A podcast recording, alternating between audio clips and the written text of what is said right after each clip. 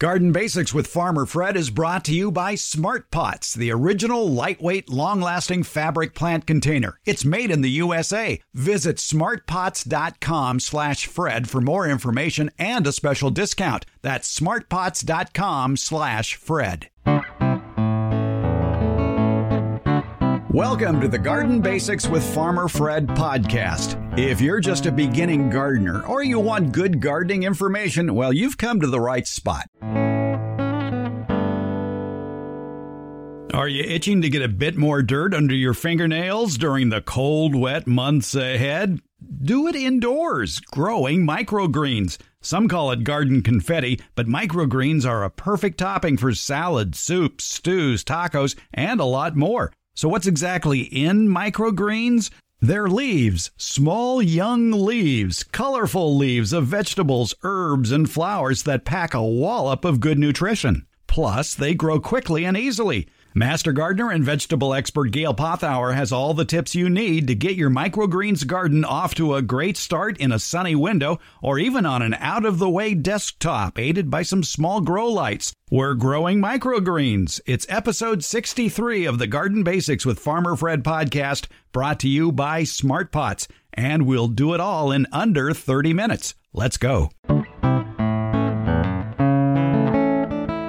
For the beginning gardener, microgreens are an easy way to start a hobby of growing vegetables indoors. And with the cooler weather, yeah, let's let's do a little indoor gardening. What are microgreens, you ask? Well, that's why we're talking with master gardener Gail Pothauer. She is very knowledgeable about microgreens. And uh, Gail, that what a great way to get the whole family involved in uh, doing some indoor gardening because when you grow microgreens, they grow fast.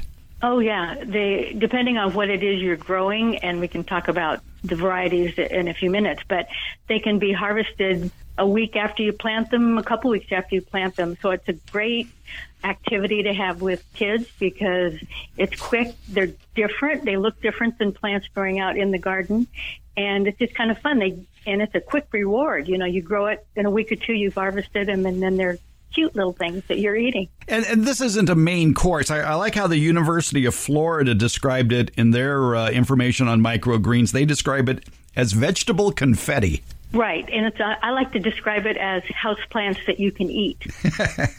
yeah, and basically it's it's a, it's a garnish, but you can put it in what soup, stew, salad, sandwiches. Yeah, you, you fill a taco with it. Pizza. Yeah, yeah, a taco would be great. Or if you did like a spring roll or something, you know, instead of using sprouts, you could use uh, microgreens. Um, great on appetizers. I just they're fun to use. They are tasty, and um, yeah, I like to use them in a salad. That's mostly how I use them. There are a lot of great charts and information about growing microgreens. We'll have a very thorough list in the notes for today's episode of Garden Basics. One of the best is from Johnny's Seeds, and they have a very nice chart of microgreen varieties and uh, how long they take to grow and uh, their flavor and uh, their color because you might as well make it pretty, mix up the colors. Oh, absolutely. And the colors are very intense. So if you're growing something like a red cabbage or beet or something like that that have really colorful stems and leaves, the color seems to be a little more intense uh, when they're at the tiny little first leaf stage. So it, it adds a lot of color to whatever, whatever you're eating. They're very tasty as well. I think we should point out right off the bat here that when we're saying microgreens, we're not just talking about leafy greens. We're talking about a wide range of herbs, flowers, vegetables that you can grow on a sunny windowsill. Right. And not to be confused with sprouts, which are grown in water.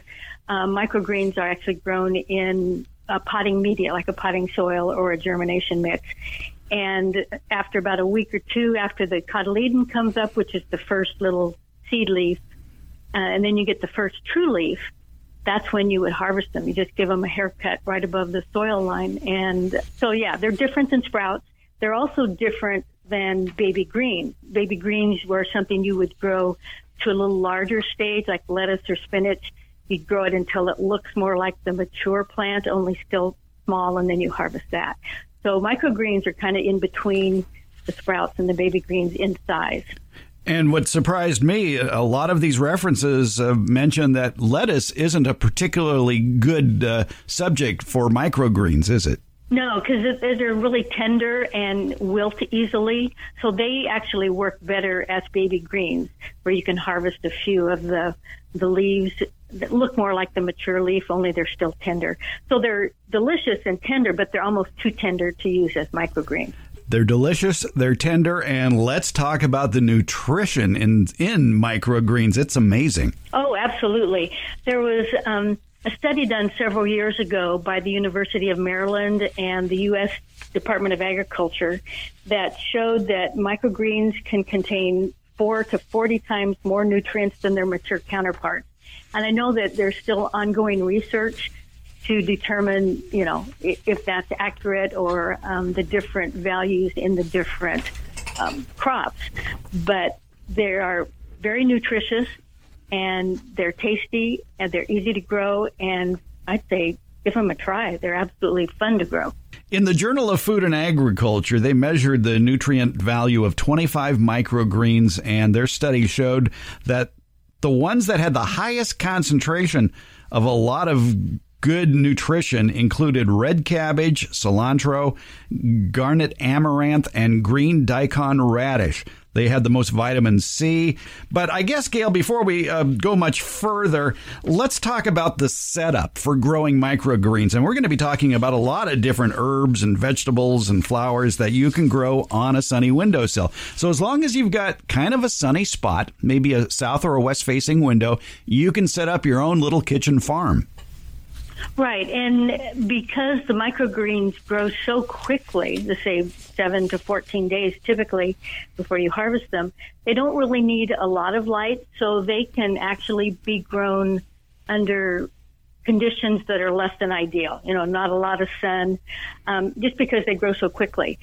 And the ideal soil temperature is about 60 to 75 degrees. So I, when I grow mine, I put them on a heating mat. You don't have to, but it helps germination. And the ideal air temperature is about 60 to 70 degrees, which is room temperature. So you don't really need to have uh, real bright light. You don't need to have grow lights, although that can help. As I say, because they grow so quickly, they don't really need as much light as a plant that you're going to be growing for a couple of months. So they're ideal for growing indoors during the winter, especially if you live in a real cold climate where, you know, during the winter, you have this long stretch of time where you can't really grow anything outside. Um, so you can certainly grow things in the house. So a windowsill is great, um, gives it just enough light for the plants to photosynthesize a little bit before you harvest them. I would strongly recommend people get a seed propagation kit. It it solves a whole host of problems. It'll keep those young seedlings warm and it allows a place for water to drain off that you can easily empty. There's a lot of seed propagation kits available online. The cost ranges from 25 to $75. The good ones usually have a high dome, a tray that has a slightly raised bottom that allows the water to go even lower. And many of them come with seed trays, and that makes the job a heck of a lot easier as well. And they have a propagation heating mat as well that you were talking about. And by having one of those kits, uh, it makes it easy. In fact, uh, you're going to get hooked on growing things in basically what is an indoor greenhouse. Right, and I do have those same kits. I've assembled one over the years. So I have the heating mats, I have the humidity domes, I have the long trays. But what's nice about growing microgreens is you can recycle containers. So I save deli containers because they have a little lid that pops off. I wash them really well. You want to have everything sanitized. I poke drain holes in the bottom of the deli container, put my potting mix in there, plant my seeds and then I use the lid uh, as a humidity dome. I keep that on top. So you don't have to go to the expense of getting this uh, elaborate seed starting uh, setup. I highly recommend you do that, however, because you can do a, so many other things. You can start your tomatoes and peppers and things like that uh, indoors, but you don't have to. And if you just put it in a warm spot for germination, um, that works just fine. Then as soon as the seeds germinate, take that lid off so that you don't have uh, keep trapping too much humidity. And yes, you do want to be sure to have some sort of a tray on the bottom to catch the water because you do need to have drainage holes in your container. Exactly. You need to um, not allow that soil that is growing those uh, microgreens to get too soggy. It, it, needs drainage, and that's why the uh, propagation uh, kits with that bottom, with the uh, ribbed bottom to allow the water to drain even lower, is is ideal. Smart Pots are the original award winning fabric planter. They're sold worldwide. Smart Pots are proudly made 100% in the USA. Smart Pots are also BPA free. There's no risk of chemicals leaching into the soil, your herbs, vegetables, and other edibles. That's why organic growers prefer Smart Pots. Smart Pots breathable fabric creates a healthy root structure for plants. Smart Pots come in a wide array of sizes and they can be reused year after year. Speaking of the cold weather that's on the way, if a frost or freeze is in the forecast, Moving your frost tender plants that are in the smart pots that have handles makes them even easier to move closer to the house for added warmth, or you could even move them inside for the winter. Visit smartpots.com slash Fred for more information about the complete line of Smart Pots lightweight fabric containers. It's Smart Pots, the original award-winning fabric planter. Go to smartpots.com slash Fred for more info and that special Farmer Fred discount on your next Smart Pot purchase. Go to smartpots.com slash Fred.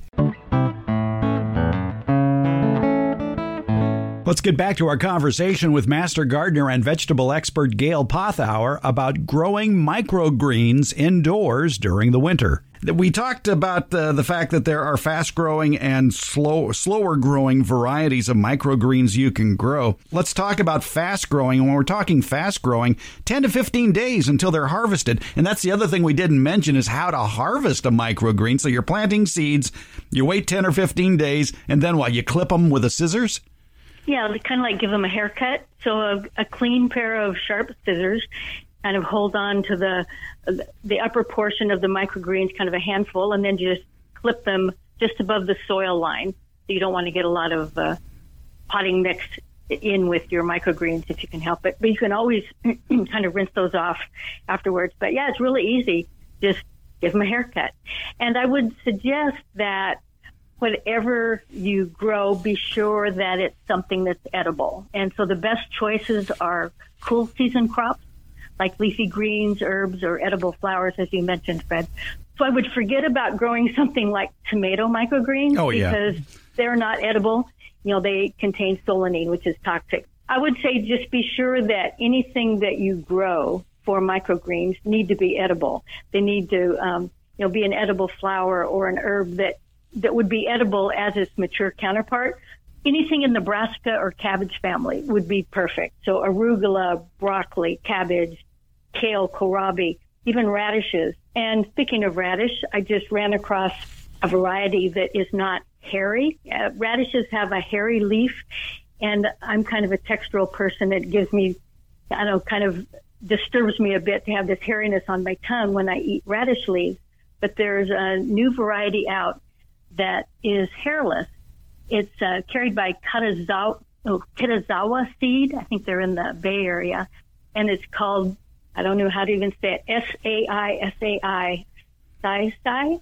Hmm. So if you want to grow radishes and you're bothered by the hairiness of the leaves of radishes, that's a variety you can grow. We'll but anyway, you can also grow things like chard, right? Beet, peas, nasturtiums. Any annual herb like basil or cilantro or parsley would work well as well. We'll have a link to Kitazawa Seed. They're based in Berkeley or Oak- Oakland. We'll have a link to Kitazawa Seed in the show notes. They have a lot of, of great Asian vegetables uh, that would be ideal for this situation we're talking about. Oh, here. yeah. All the bok choys mm-hmm. and tatsois and all those Asian greens are perfect for uh, growing as microgreens. Mm-hmm. And uh, to uh, go back to Johnny's Seeds list of microgreen varieties that are fast growing, they include borage, celosia, salad burnet, sorrel, uh, arugula, broccoli, cabbage, the Chinese cabbages, collard, cress, if you want to grow that, kale. I'm going in alphabetical order, you could probably tell. Uh, kohl- kohlrabi, mizuna, uh, mustards, the pak choys, like we mentioned. Uh, they they mentioned several radish varieties and uh, something that I'm not familiar with called tatsoi. Yeah, those would all be perfect. Those are all cool season crops, and uh, they're ideal for growing as microgreens. I do want to mention that when you are growing the microgreens, I think I mentioned earlier, if you're recycling a container, be sure it's clean. You don't want any contamination. And you don't need to have a deep container either, something that just has an inch or two of soil, because the roots are not going to be growing long enough to need a deeper uh, container in order to, to develop the roots, because you're going to harvest them in a week or two. And then after you plant your seeds, put them on the soil surface, kind of tamp them in a little bit, maybe sprinkle on a little more potting mixture, and give them a spritz to put on your plastic wrap or whatever you're using for a dome to hold in the humidity. As soon as the seeds germinate, take that lid off, take it off the heat, and put it under lights, whatever lights, uh, your windowsill or grow lights that you're using. And then when you continue to water, start watering from the bottom. So whatever tray you have your container in, fill that with water, set the container down, let it soak up from the bottom, then remove it, let it drain, pour the water out of the bottom tray. Because if you start watering from the top, once those plants get to grow, they're really fragile and you can knock them over and you know, kind of smash them a little bit. So it's easier to water them from the bottom once they have germinated. Unless you have a really fine mister of a watering system indoors to do that. Right. And I have done that, but I have noticed that as the plants get a little bit taller, you know, I like them an inch or two tall before I harvest them. When even with my fine mister, it does tend to weight them down and knock mm. them over. Among the uh, slower growing microgreens that you can grow indoors, and these take about 16 to 25 days uh, to get up to an inch or two tall. Basil, who who thought of that? Basil, cilantro, uh, dill, fennel, marigolds, even. And among the slow growing vegetables, and again, slow is only 16 to 25 days. That's not bad. Amaranth, bull's blood beet, uh, the yellow beets, uh, carrots, uh, chard that you mentioned earlier, even dandelions, uh, purslane, scallions. There's a lot out there that you can be growing indoors as microgreens. So it might be uh, ideal to have two trays, if not more than two trays, one with uh, the fast growing varieties and one with the slower growing varieties. Right, because I when I first started out, I combined uh, several different uh, varieties in one small little tray, and then when I was ready to harvest the quick growing ones, it was kind of hard to do without damaging the ones that were still growing. So I would recommend growing them in separate trays, or if you can identify the ones that germinate at the same rate, you could mix them that way. But if you want to have a mix of microgreens, it might be better just to grow some small containers of individual and then mix them after you harvest them. That's kind of the easier way to go. I guess one idea might be to save your old uh, egg cartons, uh, punch a small hole in the bottom of uh, each of the uh, cells, and uh, grow it inside egg cartons. Well, that's a thought. It had never occurred to me to do that, but you certainly could. Uh, ordinarily, something that small and shallow is not recommended for growing plants because um, it takes longer for the plant to grow to seedling size if you're growing for seedling and there's not enough root space. But for microgreens, because they don't grow that long, only a week or two, that shallow egg carton should be ideal. Also, you don't have to be very exact, do you? When you plant the seeds for microgreens, you can actually sow them rather thickly and definitely don't use the spacing indicated on seed packets. If you look at that Johnny's Selected Seeds suggestions for planting microgreens, they say that sowing six to eight large seeds per square inch is about right. And if they're small seeds, about 10 to 12 per square inch. And, you know, you just, just kind of eyeball it when you uh, put those seeds in. And I would imagine, too, that since microgreens are harvested well before they reach maturity, they don't need to be thinned. And since they're growing for such a short time, they probably don't need to be fertilized either, do they? Right.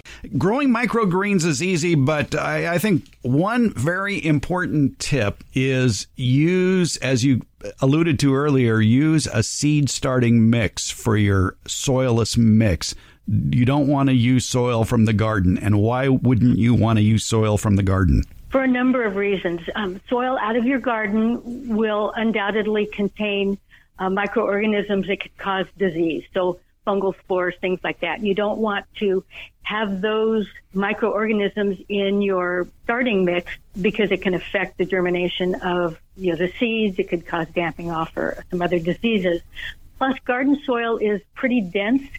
It's um, not fluffy and doesn't let a lot of oxygen in. It's fine for growing out in the garden, but in containers, any type of container, garden soil is not recommended because it is too dense and water can't percolate through it very well. And it just doesn't allow enough oxygen exchange in, for the plant's roots. So get a good germination mix or a seed starting mix or even potting soil, which are generally peat based or coir, which is from um, coconut husks and perlite and vermiculite, and things like that, that allow for drainage they can hold water, but it does allow a lot of oxygen and air to get in there. So something that is light and fluffy, and it's usually a commercial mix that you buy. So that's what I recommend highly. Exactly, and you don't want to buy a bag labeled garden soil mix either. Right, that's... right, and actually anything that has compost in it, um, unless it's commercially composted, I would steer away from that. I would hesitate to add the compost that I make in my compost pile because there still could be some disease spores in there and things like that. So I would stick with something that has peat or sphagnum moss or coir with perlite vermiculite. Right. Yeah. Peat, perlite, vermiculite is the usual combination in those uh, seed starting mixes. One tip though peat moss and even for that matter, coir are very difficult to keep moist. And right. one easy trick is to, when you buy a bag of uh, the seed starting mix, cut off the top, set the bag outside upright, fill it with water, and let it sit for a few hours in all that water. And that will then pre moisten it, and then you don't have to worry about the chance of it drying out as you're growing your uh, uh, microgreens. Right. So when whatever you're using, whatever potting mix you're using, be sure it is pre-moistened. So um, in the container that I have my potting soil, I make sure that it's moist. I then put that in my container, my deli container, or whatever I'm using, uh, tamp it lightly, and then put in the seeds and water it again. If you're putting the seeds directly in a dry potting media, it might be very difficult to get the whole area moistened if you're watering from the top. So be sure it's pre-moistened before you plant the seeds. So after these microgreens are about an inch or two tall and you cut them off at the uh, soil line with scissors, what do you do with them then, Gail? Well, they are pretty fragile, so it's recommended that you harvest them just before you need them. So you've prepared your meal and you want to sprinkle them on a salad, go cut them and sprinkle them on your salad. However, um, they are able to be stored in the refrigerator. So once they're cut, put them in a plastic bag with a paper towel, and they could store for several days. But what I learned um, the last time I did some microgreens, I had a small deli container with mustard, I think it was, and I didn't use it all. I stuck the whole container in the refrigerator, and it lasted for several weeks.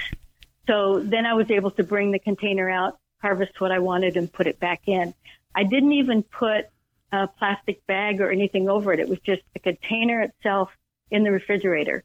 So if you are using a small enough container where you can do that, it works great. I wouldn't recommend putting a big flat in your refrigerator.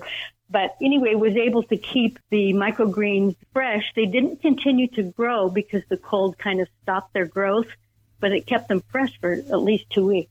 Two weeks. Wow. Yeah, okay. I was amazed.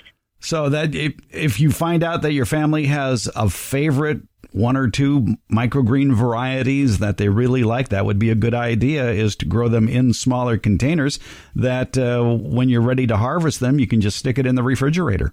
Right. I wouldn't recommend it for something like basil. Basil is pretty tender, and when you store basil the herb, you know, if you buy a, a, bunch of basil or harvest a big bunch of basil, if you put it in the refrigerator, the, the leaves tend to turn black. So it isn't a great thing to do with basil because it doesn't respond to cold temperatures very well. But most others of the brassicas or anything in the cabbage family, the cool season crops, would be just fine in the refrigerator. And ladies and gentlemen, that's how you get dirt under your fingernails in the wintertime. Absolutely. yes, then that's what we're going for here. And again, in today's show notes, you're going to find a complete list of resources where you can find out more information about microgreens as well as the uh, seed propagation kits and a lot more. We've been talking with Sacramento County Master Gardener Gail Pothauer. Gail, thanks for turning us on to microgreens, something to do, something the whole family can do indoors during the winter. Thank you, Fred. The Garden Basics with Farmer Fred podcast has a lot of information posted at each episode transcripts, links to any products or books mentioned during the show, and other helpful links for even more information. Plus, you can listen to just the portions of the show that interest you. It's been divided into easily accessible chapters. And you'll find more information about how to get in touch with us. We have links to all our social media outlets, including Facebook, Instagram, Twitter, and YouTube. Also, a link to the farmerfred.com website. That's where you can find out more information about the radio shows. you remember radio, right? Now, if the place where you access the podcast doesn't have that information, you can find it all at our home podcaster, Buzzsprout, buzzsprout.com. Just look for the Garden Basics with Farmer Fred podcast. You'll find a link to it in the show notes. The Garden Basics podcast is going to a winter schedule, maybe just like your favorite local nursery. November through January, Garden Basics will come out once a week on Fridays. Then, as the weather warms back up in February, we'll return to our twice a week schedule. Thank you for listening, subscribing, and leaving comments. We appreciate that you've included us in your garden life.